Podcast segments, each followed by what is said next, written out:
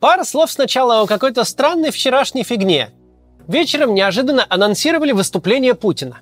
Анонсировали таким тоном, что даже объявление войны всему НАТО не дотянуло бы по уровню накала. Результат получился странный.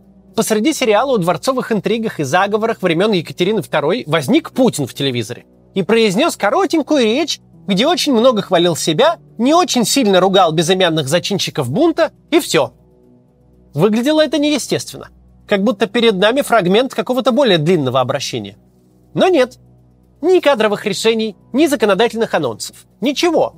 Путин, от которого обычно не дождешься обращения даже по самым трагическим поводам, тут почему-то лишний раз вылез в телевизор, посверкал физиономией и ничего не сказал.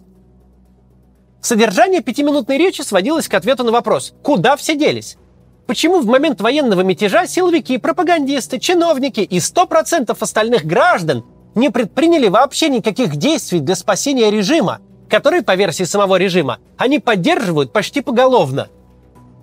Почему все молча расселись по домам, вытащили самое большое ведро попкорна и с интересом наблюдали, кто же победит, жаба или гадюка? Присягать ли новому начальнику или этот пока живой? Это гнетущее такое впечатление, когда все-все тебя горячо одобряют, но шоу с твоим расстрелом в прямом эфире тоже посмотрят с удовольствием. Вот потому Путин только и говорил, что о народном единстве, хвалил военнослужащих и спецслужбы, вставшие на пути мятежа, благодарил государственные институты и граждан, которые в едином порыве сохранили верность, стабильность. Так и хочется ответить, не за что, не за что. Потому что ничего этого не было. Было дико увлекательное реалити-шоу «Переворот», которые все-все-все, включая тех, кто должен был с ним бороться, предпочли наблюдать онлайн.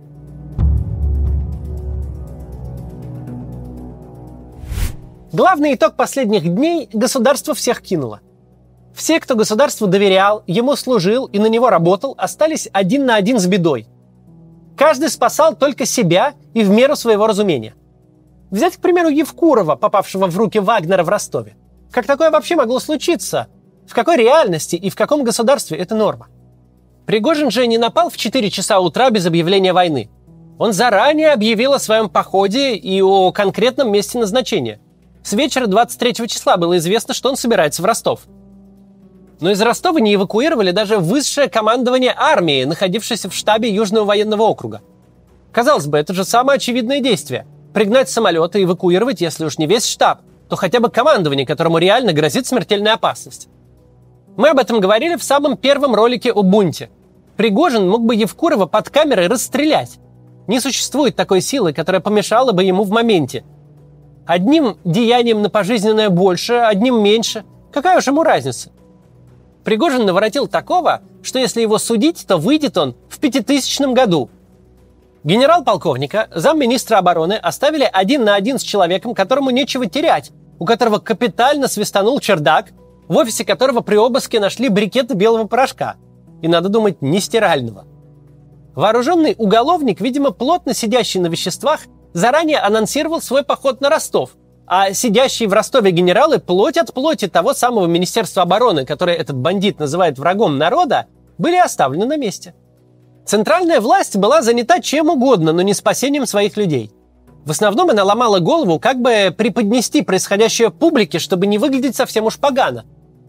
Мы никогда не заблуждались, что на тех, кого власть имущие презрительно называют населением, им глубоко плевать. Но Евкуров это не абы кто. Это представитель высшей знати – многолетний глава Ингушетии, высокий партфункционер Единой России, начальник главного управления боевой подготовки армии.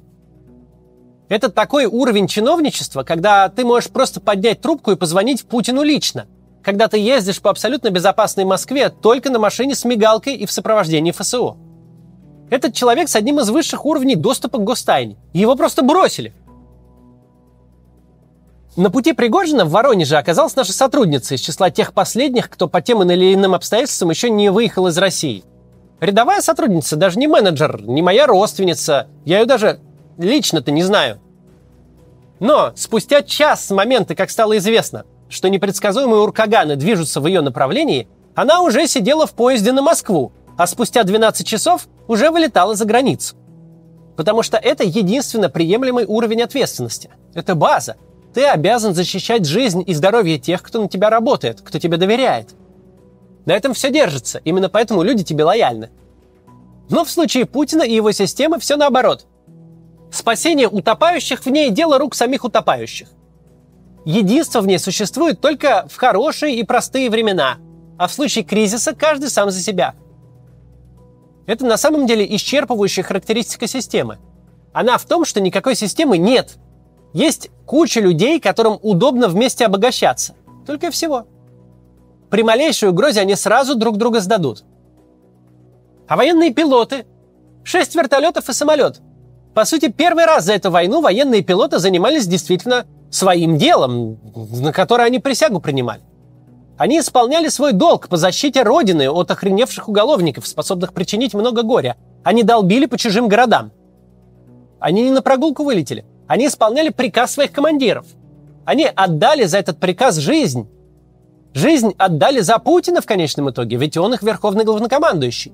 А Путин тем временем был занят не тем, чтобы покарать объявивших ему войну.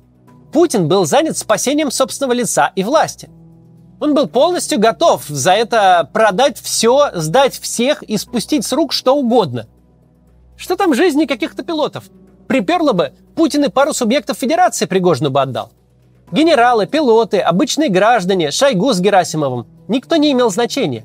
Путин спасал только себя – и вариант, где спасается только он один, его полностью устраивал. Отдельный, кстати, интересный вопрос. Получат ли родственники погибших летчиков хотя бы такую же компенсацию, какую получают пригожинские уголовники? Ведь погибли-то они не в зоне СВО. Погибли они при обстоятельствах, которые спустя 10 часов были объявлены несуществующими на территории России –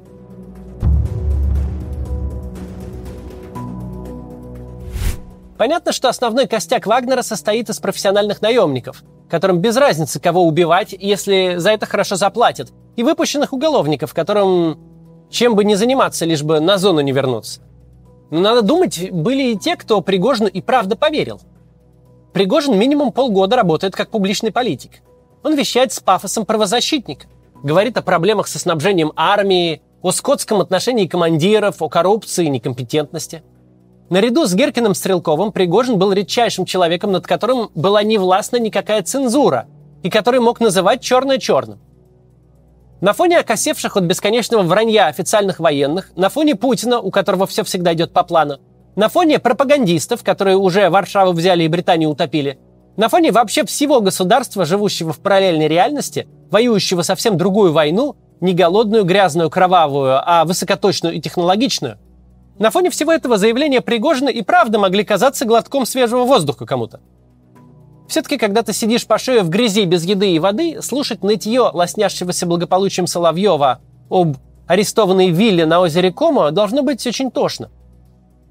Да, Пригожин всегда выглядит так, будто собирается отжать у оператора камеру. Он стереотипный гопник, карикатурный уголовник. Но в таком уж времени мы живем – когда все представители власти несут такую ахинею, будто бы не трезвеют вовсе. Когда любой человек, говорящий банальные, но верные вещи, становится симпатичным. И ораторских талантов Мартина Лютера Кинга тут не нужно. И когда такой человек говорит, мы идем наказывать этих мразей, которые наживаются на вашей крови, присоединяйтесь ко мне, то понятно, что те, кто второй год живет с чувством глубокой несправедливости, склонны этому призыву последовать. Учитывая отношение российского государства с обществом, призыв наказывать мразей вообще оказался неожиданно привлекательным.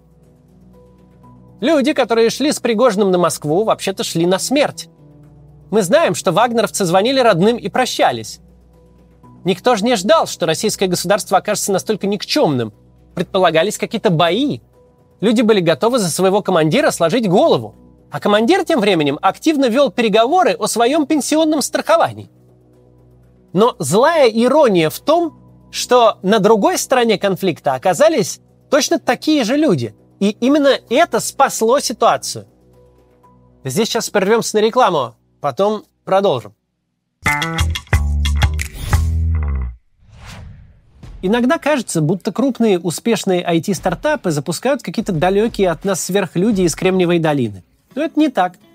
Крупный международный бизнес пассажирских перевозок InDrive когда-то был локальным якутским проектом.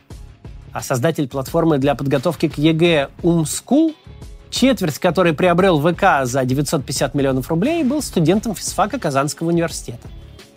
Они начинали с малого. Так же можете и вы.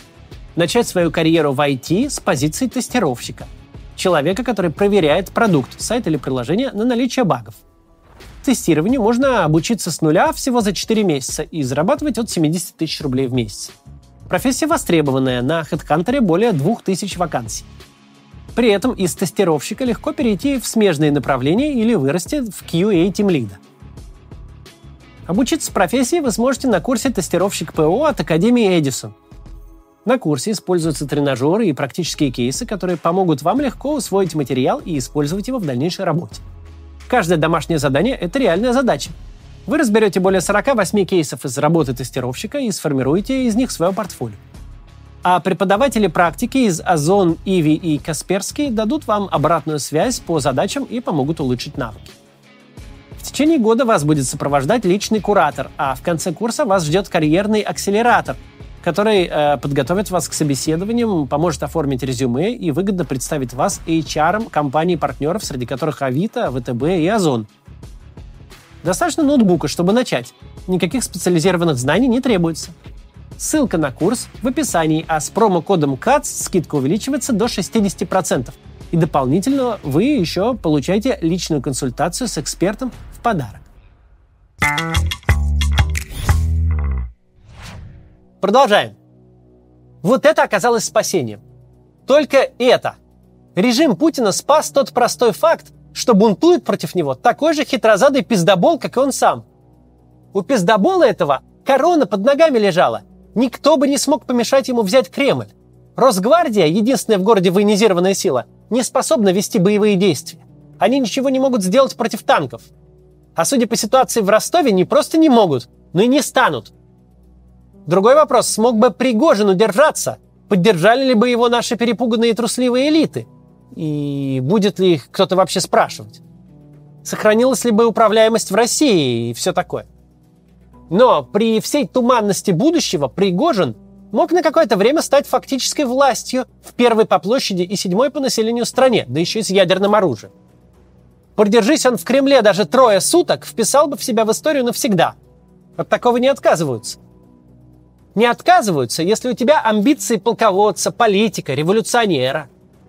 Будь на месте Пригожина Ленин или Троцкий, над Кремлем уже бы развивался флаг Вагнера – Потому что революционеры сначала захватывают власть, а что с ней делать, решают по обстоятельствам.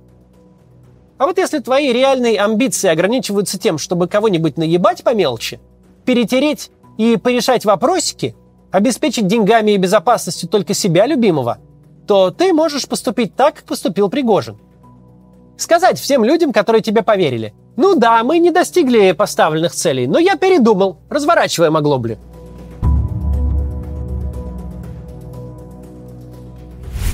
Знающие люди давно говорили, что Пригожин – это маленький Путин, что его структуры сконструированы как Россия в миниатюре, с той же системой управления и принятия решений. Но только сейчас мы увидели, что Пригожин – это буквально Путин, просто брат-близнец. Оба решали одну проблему – спасение собственной шкуры. Оба были готовы кинуть всех и подтереться всеми обязательствами. Путин сдал российских солдат и генералов, Пригожин сдал своих наемников.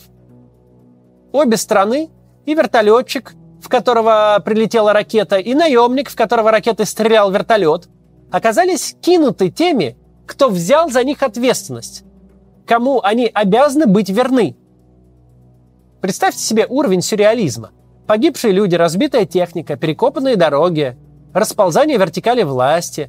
Все события самых горячих суток в новейшей истории России произошли только потому, что Путин решил кинуть Пригожина, а Пригожин, такой же опытный пройдоха, решил кинуть первым. Два вокзальных наперсочника сели играть друг с другом, вот буквально как в знаменитом монологе. Конечно, Путин считает себя глав жуликом планеты, самым крутым пройдохой, который кого угодно вокруг пальца обведет. Беда в том, что все эти годы он обводил вокруг пальца тех, кто вынужден был ему верить. Тех, кто думал, что президент России не может вести себя как телефонный мошенник, разводящий старушку на код от карты.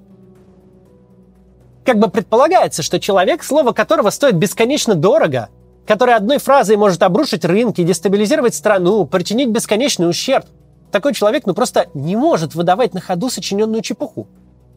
Когда на табличке твоего кабинета написано «Президент Российской Федерации» и люди относятся к тебе всерьез, нет проблемы кинуть их через колено. Но Пригожин сам кого хочешь кинет, обманет и разведет. Он финальный босс в этой игре. И Путина он знает как облупленного. Знает, что бывает с теми, кому хватило глупости поверить Путину на слово. Примерно то же самое, что бывало с теми, кто поверил на слово Пригожину. Встретились два одиночества. Две карикатуры из Питера 90-х. Наглохо коррумпированный замгубернатора, ворующий на всем, до чего может дотянуться, и бандюган, торгующий сосисками. Второй оказался проворнее. Экспертам по России из западных изданий можно в целом начинать искать другую работу. Долгие годы они себе и читателям внушали две совершенно вздорные легенды – Первая о том, что Путин никогда не сдает назад, а вторая о том, что он человек слова. Мол, вот уж если он решил, то выпьет обязательно. Мало того, что это ахинея, но это еще и опасная ахинея. На ее основании западные политики принимают решения, исходят из того, что Путина не стоит провоцировать, что в любом варианте его нужно умиротворить, позволять ему сохранить лицо. Но правда в том, что Путин понимает только язык силы. И как только это жулье видит, что оппонент не ведется на его вранье, не впечатляется его понтами, не бледнеет и не просит прощения, то бегом сдает назад, а по пути сдает всех окружающих. Но не только Путин такой. Вся архитектура власти в России такая. Путин выстроил систему не просто из коррумпированных, но из максимально трусливых людей. Трусливых до паралича в любой экстремальной ситуации. Это позволяет ему сохранять власть, все, что могут его олигархи, министры, чиновники, ближнее и дальнее окружение, когда начальник тащит страну и их самих в преисподнюю, все, что они могут, это трястись от ужаса и топить свой страх в бутылке. Но это хорошая конструкция для мирного времени, когда и без того нет никаких проблем. Просто сиди и осваивай бабло. Но как только приходит настоящая угроза, как только немного припекает, трусы ведут себя как трусы. Молча смотрят, чем все закончится, кто выиграет и к кому завтра идти на поклон – Главный вывод сегодняшнего дня должны сделать те, кого по ошибке называют российскими элитами. Те, кто находится вокруг Путина и все еще думает как-то отсидеться. Суть же не в Пригожине. Суть в том, что совершенно любой человек, за которым стоят вооруженные люди, вплоть до любого командира армейской бригады, может сегодня забрать власть себе. Страна показала себя в полной мере. В случае любого кипиша тут же замолкнут все телефоны, тут же испарится государственное управление. Каждый будет спасать сам себя – и, боже вас упаси, оказаться на месте Евкурова. Но не в руках пиарщика и пиздобола, а в руках настоящего психа, который всерьез намерен свергать и вешать. И никто не придет к вам на помощь, никто не впряжется, даже слова не скажет. Ситуация будет публично объявлена контролируемой, даже после того, как ваша шея окажется в петле. Вы боитесь Путина, вы боитесь до смерти. Но вам надо бояться не его, вам нужно бояться того момента, когда ему чуть припечет пониже спины, и он вас немедленно кинет. Даже не обязательно спасая свою жизнь, но просто чтобы не бледнеть перед камерой. ФСБ, МВД, ФСО – все это полная херня и чушь собачья, в чем мы и убедились. Вы долго строили полицейское государство, долго обкладывали себя законами и охраной. Ну просто запомните, что при малейшей опасности все эти уровни защиты просто исчезнут. Все ваши заборы, все ваши бронированные Мерседесы – это все иллюзия. Между вами и любым вооруженным люмпином, численность которых множится с каждым днем, нет никаких страхующих заградительных барьеров. Помните это, товарищи? И думайте, если вы строите Сомали, то таки придется отстреливаться. Никто за вас это не сделает. До завтра.